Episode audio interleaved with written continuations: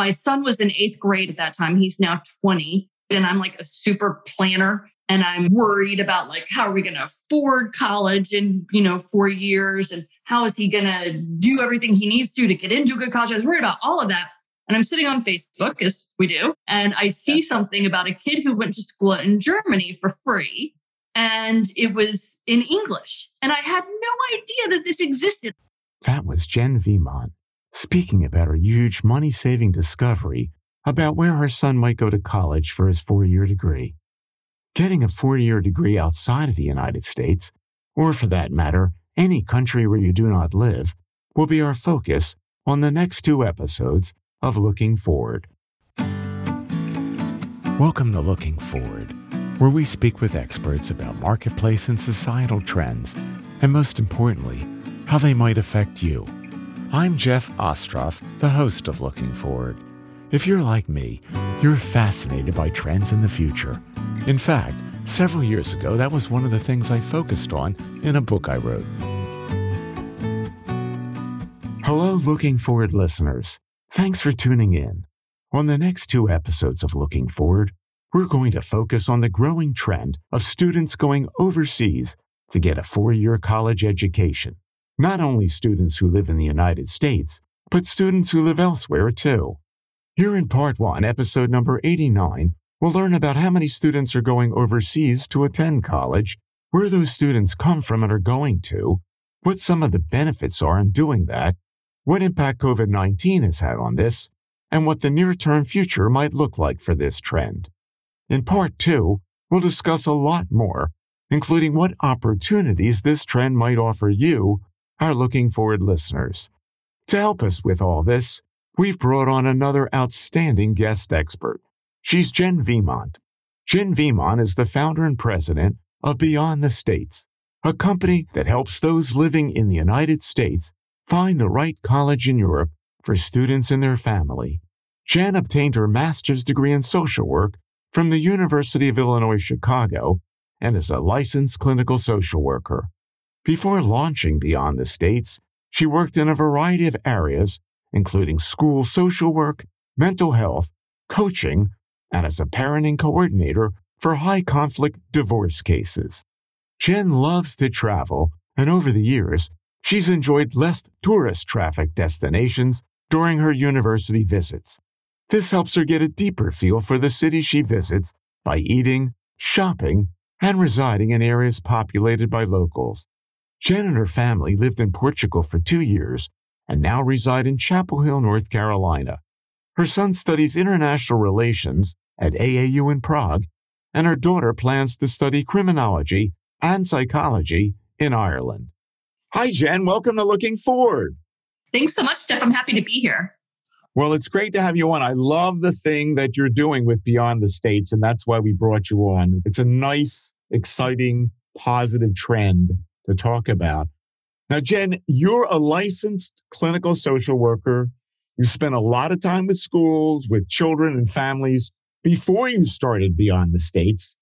So I'm wondering if you could please share with us why you chose to become a social worker and the kinds of work you did before Beyond the States. Sure.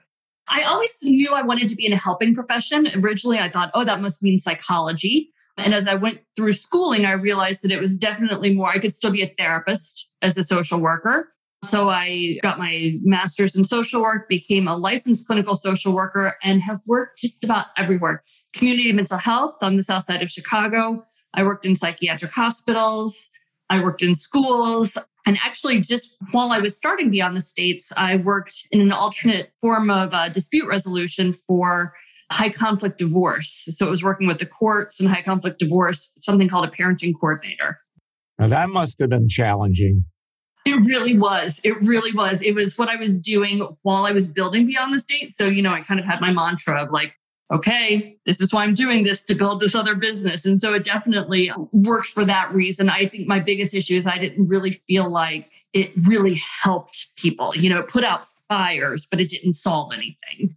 Yes. And this is such a transition in a way from that, but not from your background.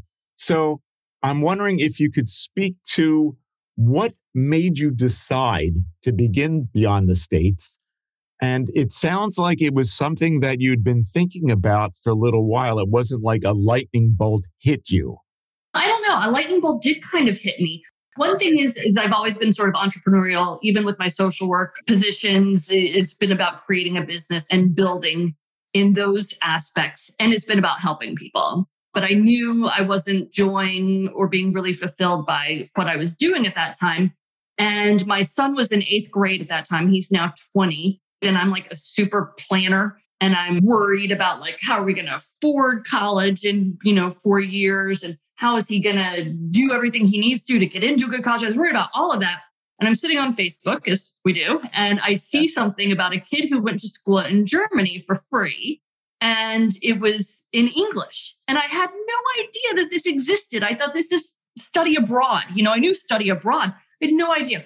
So I'm like, oh, I'm going to sit on my back porch and just, you know, do a little tooling around on the internet to see if we'll keep this on our radar.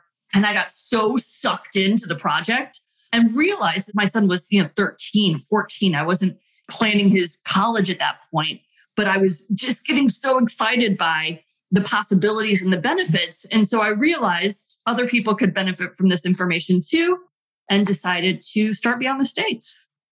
It's such a fascinating way to get into a business. And it's not uncommon to hear mm. people say, I had a need myself, or somebody in my family had a need. And that's what led me to realize that I'm probably not the only one who has that need. Right. And I can only say to you, I wish you would have started your business about 40 years earlier. because you know, these options didn't exist then. I guess they didn't. We're going to talk a little bit about that because I know one of my daughters studied abroad in Italy and the other one studied abroad in Spain. Nice. And I know that each of them probably would have considered studying all four years in those locations and they could have saved my wife and I a lot of money. Oh, listen, we're saving like about $200,000 by my son. Now, I don't have $200,000 laying around here that were actually saved, but when I look at what we're saving ourselves, it's incredible. Yes. Now, when I think about beyond the states, first of all, I should say one of the things I really like about it is looking forward is going beyond the states. Rethink globally, looking mm-hmm. at global trends.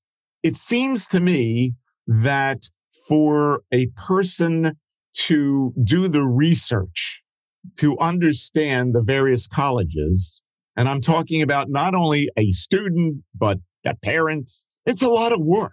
I'm wondering, how did you get your arms around operating a business like Beyond the States? Because it's more than just business acumen. And you're an MBA student.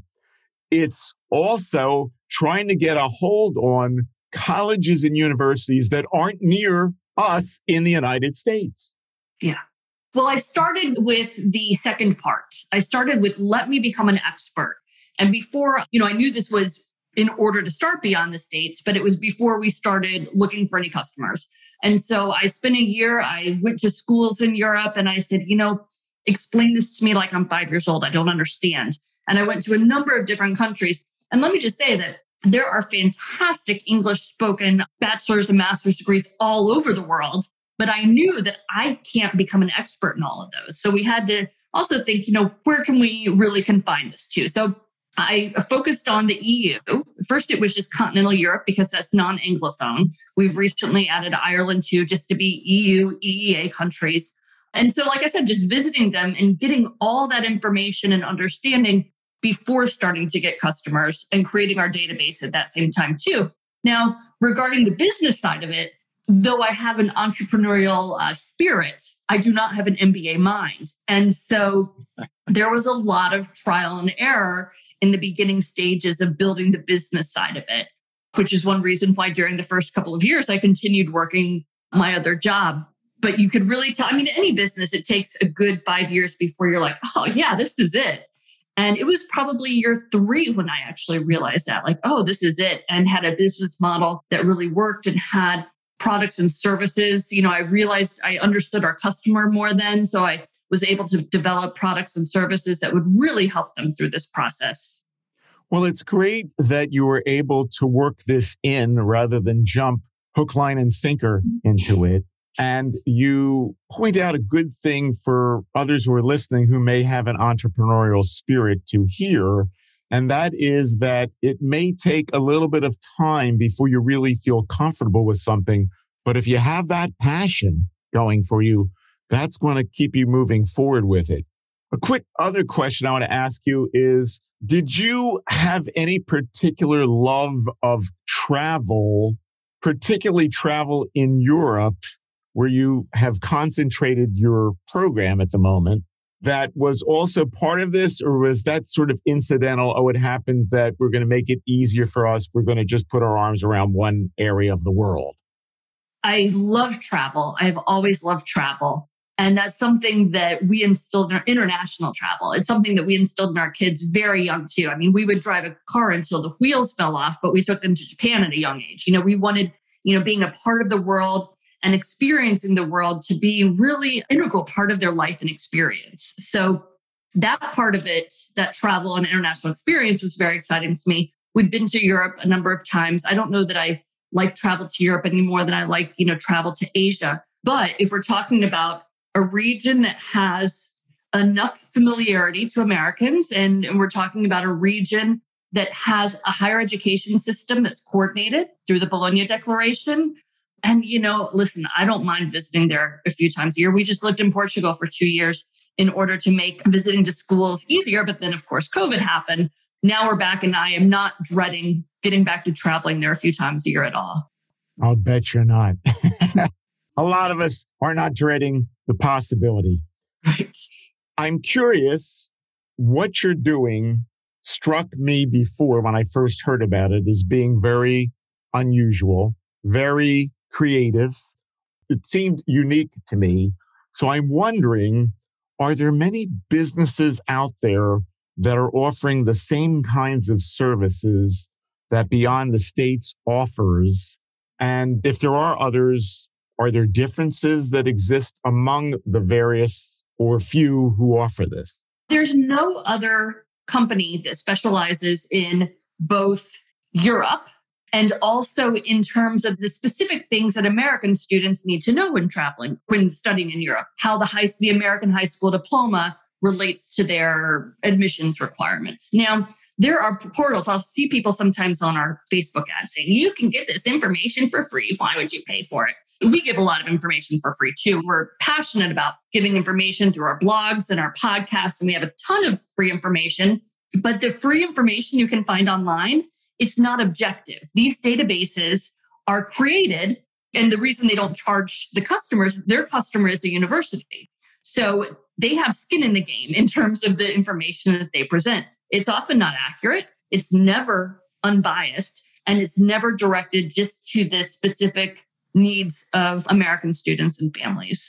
Okay. So you're, for those who are familiar with this, you're kind of like a consumer report. You're not getting any advertising revenues. Exactly. We don't take any money from universities. And that way, when a student comes to me and says, Oh, I want to go to University B, I can say, Oof, you know what? I visited there. I'm not a fan.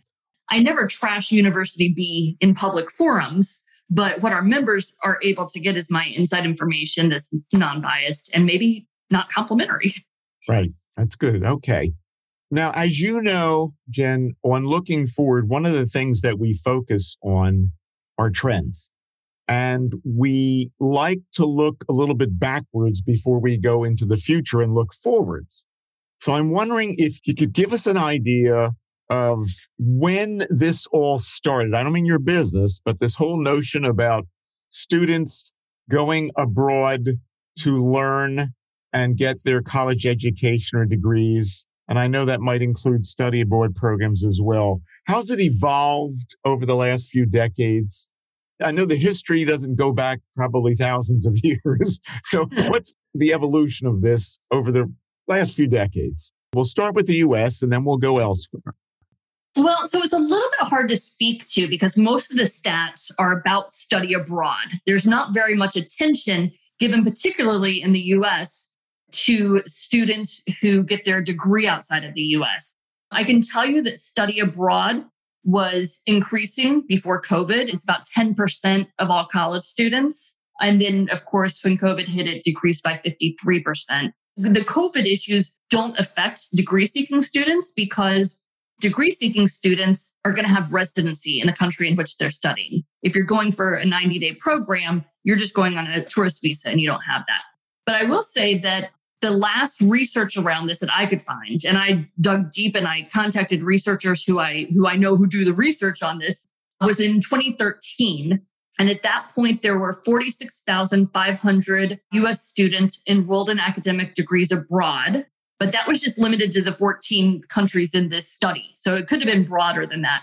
And that was a 5% increase from the previous year. But those are the last stats we have are 2013. So I assume it's grown. It's becoming more common over the last decade. That's almost a decade. Yes. Anecdotally, I would say yes. Anecdotally, and by that, I also mean from when I'm talking to different universities, is they definitely are seeing an increase as well.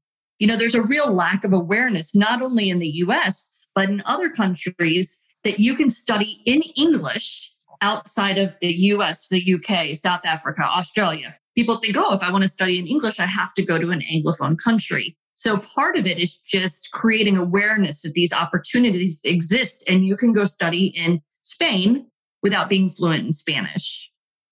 Yeah, and I think it's important to point out the distinction here, which is we're not talking about the study abroad program where, for example, my daughters went for a semester. This is a full degree program.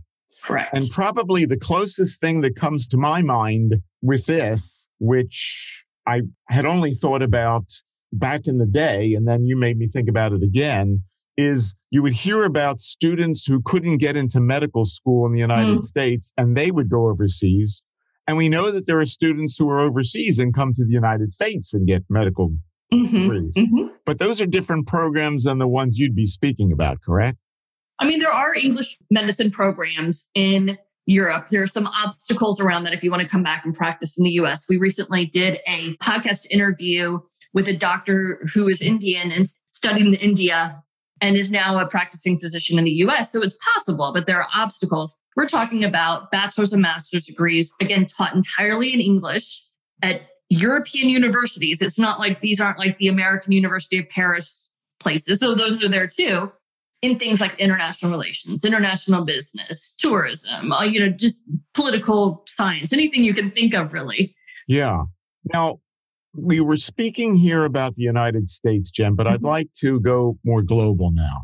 Mm-hmm. I'm curious to know if it's become more common for people who live outside of the United States, students, to actually get their full degrees outside their country of origin and maybe you could give us some examples of that.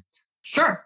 I'll tell you, the US students are behind the ball on this one. I mean, the trend has been wow. a lot faster moving or maybe earlier moving in other countries where students would primarily come to Anglophone countries, but also all around the world. So in 2017, there were 5.3 million international students. And this is up from 2 million in the year 2000. So if we even just estimate the US students enrolled from 2013 at 46,500, that is like a little tiny, tiny, tiny drop in the bucket of all these international students around the world. So the countries that send the most are China, India, Germany, Korea, and Nigeria, and several Central Asian countries.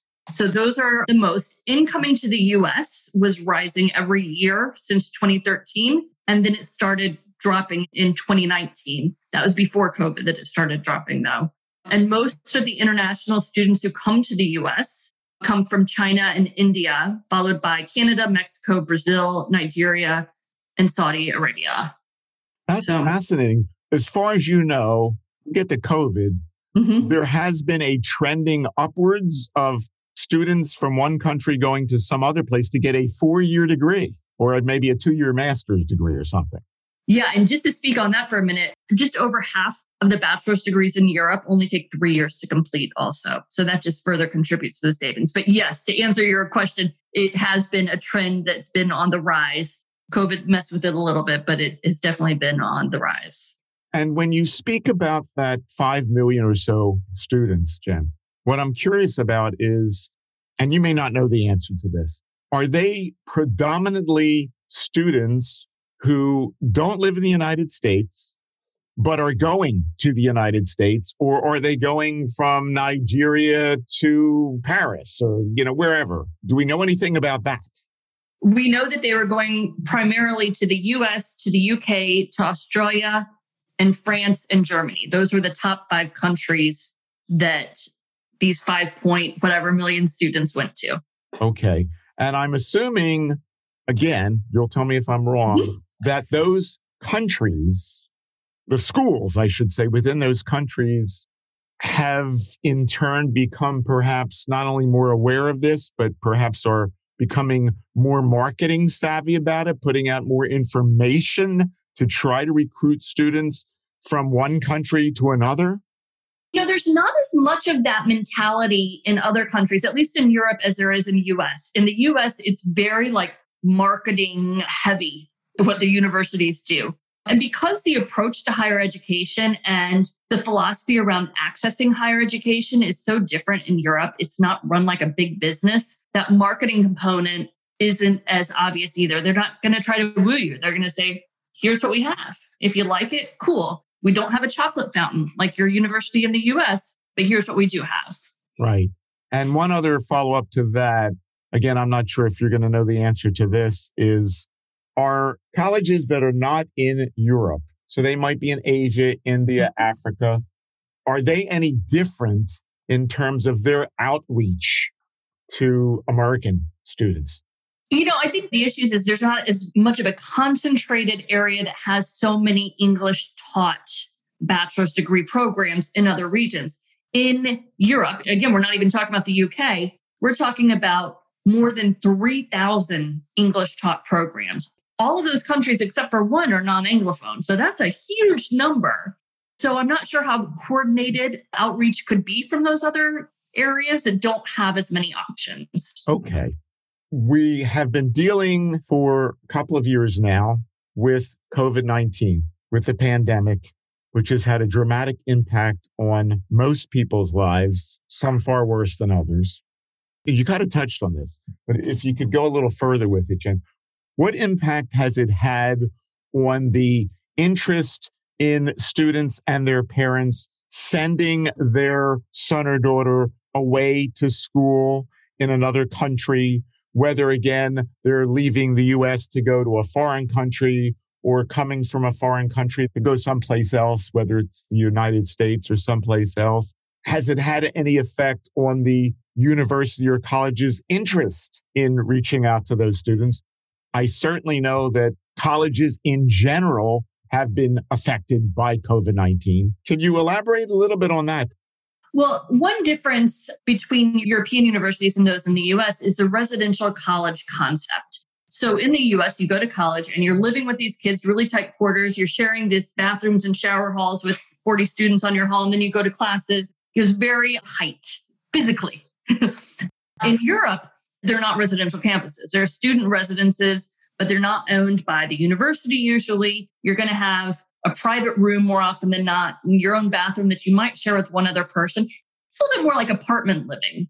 If you look at apartment type communities, those aren't affected as much as these residential campuses. So you do have that aspect. Students are a student of the city more than they are of the actual, in terms of student life, than of the actual university. But I'll tell you, when COVID hit, and you started seeing what it was doing to businesses, particularly those that are internationally somehow aligned. I thought, okay, just gonna hunker down, you know, and wait this out. And we actually had a huge increase in our business that year. And I think part of it was people were just not happy with how it was being handled in the country.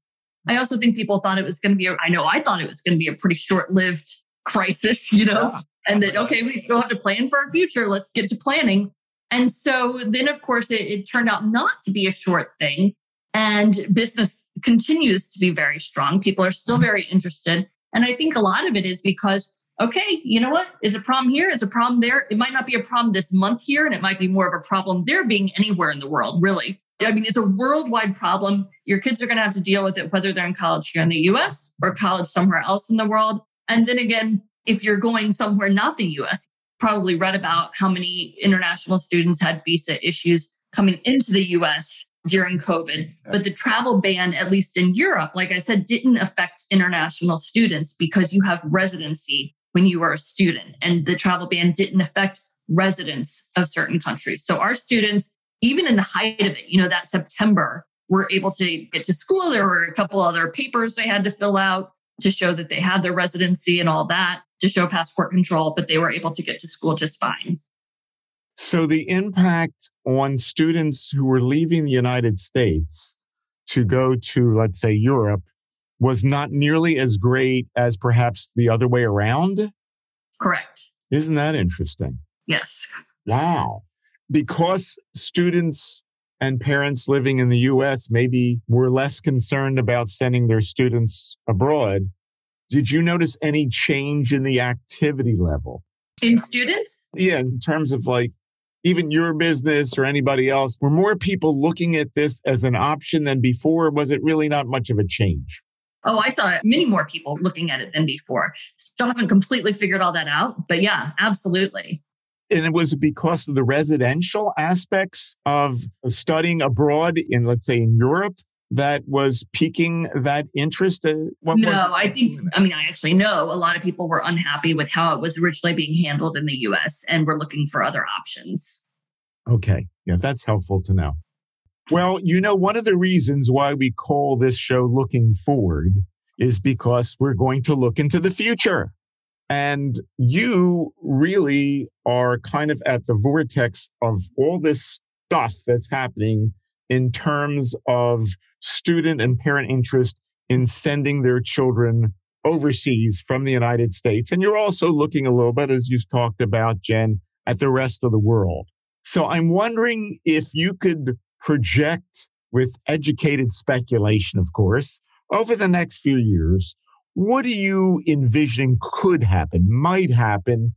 And I'm speaking here again in a global sense. Do you see more schools in the United States reaching out to students all over the world and say, come here for your 40 year degree? Or maybe you're seeing a lot more of the schools in not only Europe, but in other countries reaching out to US students and saying, hey, you know, uh, this beyond the States is a pretty good idea. Or maybe we ought to let people know, families know about what we can do in the way of a four year education. What are you seeing? You know, in terms of the trends of marketing of universities, I'm not sure. I think that's going to remain sort of. I mean, there are certain countries that universities do market to more for international students. The US is not one of those right now. Number one, I was reading a report by one Dutch university about their target markets, and it's just too expensive to try to market to the US because it's such a big space. There are also gatekeepers in the US to the information who may or may not be receptive to it, like high school counselors, other people who are like, ooh, we have, and listen, I'm not faulting them. They have a lot on their plate. They can't be expected to learn a completely different system. But then sometimes what ends up happening is they end up preventing that information from getting to their students. Some of the trends I have seen so the Netherlands, for instance, has more English taught programs than any country in Europe other than Ireland, of course, because of that. And they also, all of their research universities are globally ranked. So it's a very, very popular spot to go to the Netherlands. And they have, there has been some talk about reducing or capping the number of English taught programs. A lot of this is because of a housing shortage international students are experiencing now in the Netherlands. However, I'll also say that I've heard this talk for a few years, and there's a lot of, in any country, there's fear mongering in the media. And so I think some of the recent stuff is that fear mongering. One thing I'm seeing more in Eastern Europe, which may spread elsewhere in the world as well, it used to be that these like multidisciplinary type programs, liberal arts type programs that are so appealing to so many international students and American students in particular, they used to be very confined to Northern and Western Europe. And now I'm seeing more and more of these in Eastern Europe. There's a, a liberal arts program at Pécs University in Hungary. Charles has liberal arts. There's a multidisciplinary global studies program at Masaryk University, which is in uh, Brno in the Czech Republic. So there are some cool things happening there. One of the things that makes me think about, Jen, and we talked about this before we started mm-hmm. the program, is I had just done a project for a production company in Kazakhstan, Eastern Europe. Yeah. And I'm wondering if, again, maybe this is another impact of COVID, or maybe this was already brewing, but the ability to communicate with people globally, even have Zoom conversations. I've had one guest was from Estonia, another Australia. Would that augur for more of what you just alluded to? Countries, not just in Europe, including Eastern Europe, but maybe in Africa, India, and where else, reaching out more? I think reaching out more, I think having international interests is something that is more common in other countries than the US. And part of that is just because we're so geographically isolated. When you grow up in a country in Africa or India or Europe, you know, you're bordering with so many other countries that, that are more like states where we are. And so having some of that international curiosity and experience and exposure, pursuing opportunities like this more sort of normal. This concludes part one of our two part series on the growing trend of students going overseas to get a four year college education with our guest expert, Jen Viemont. If you have any questions you'd like to ask Jeremy, please contact me at my website, www.jeff-ostroff.com. And if you like this episode, I'd really appreciate your liking it or giving it a positive review on the podcast hosting site where you listen to it. Thanks for listening to this episode of Looking Forward. I hope you've enjoyed it and learned something. I also hope that you'll tell others about our show. If you have any comments or ideas for future episodes, please contact me at my website, jeff-ostroff.com. That's J E F F dash Ostroff, O S T R O F F dot com. This is Jeff Ostroff, inviting you to join us again next time on Looking Forward.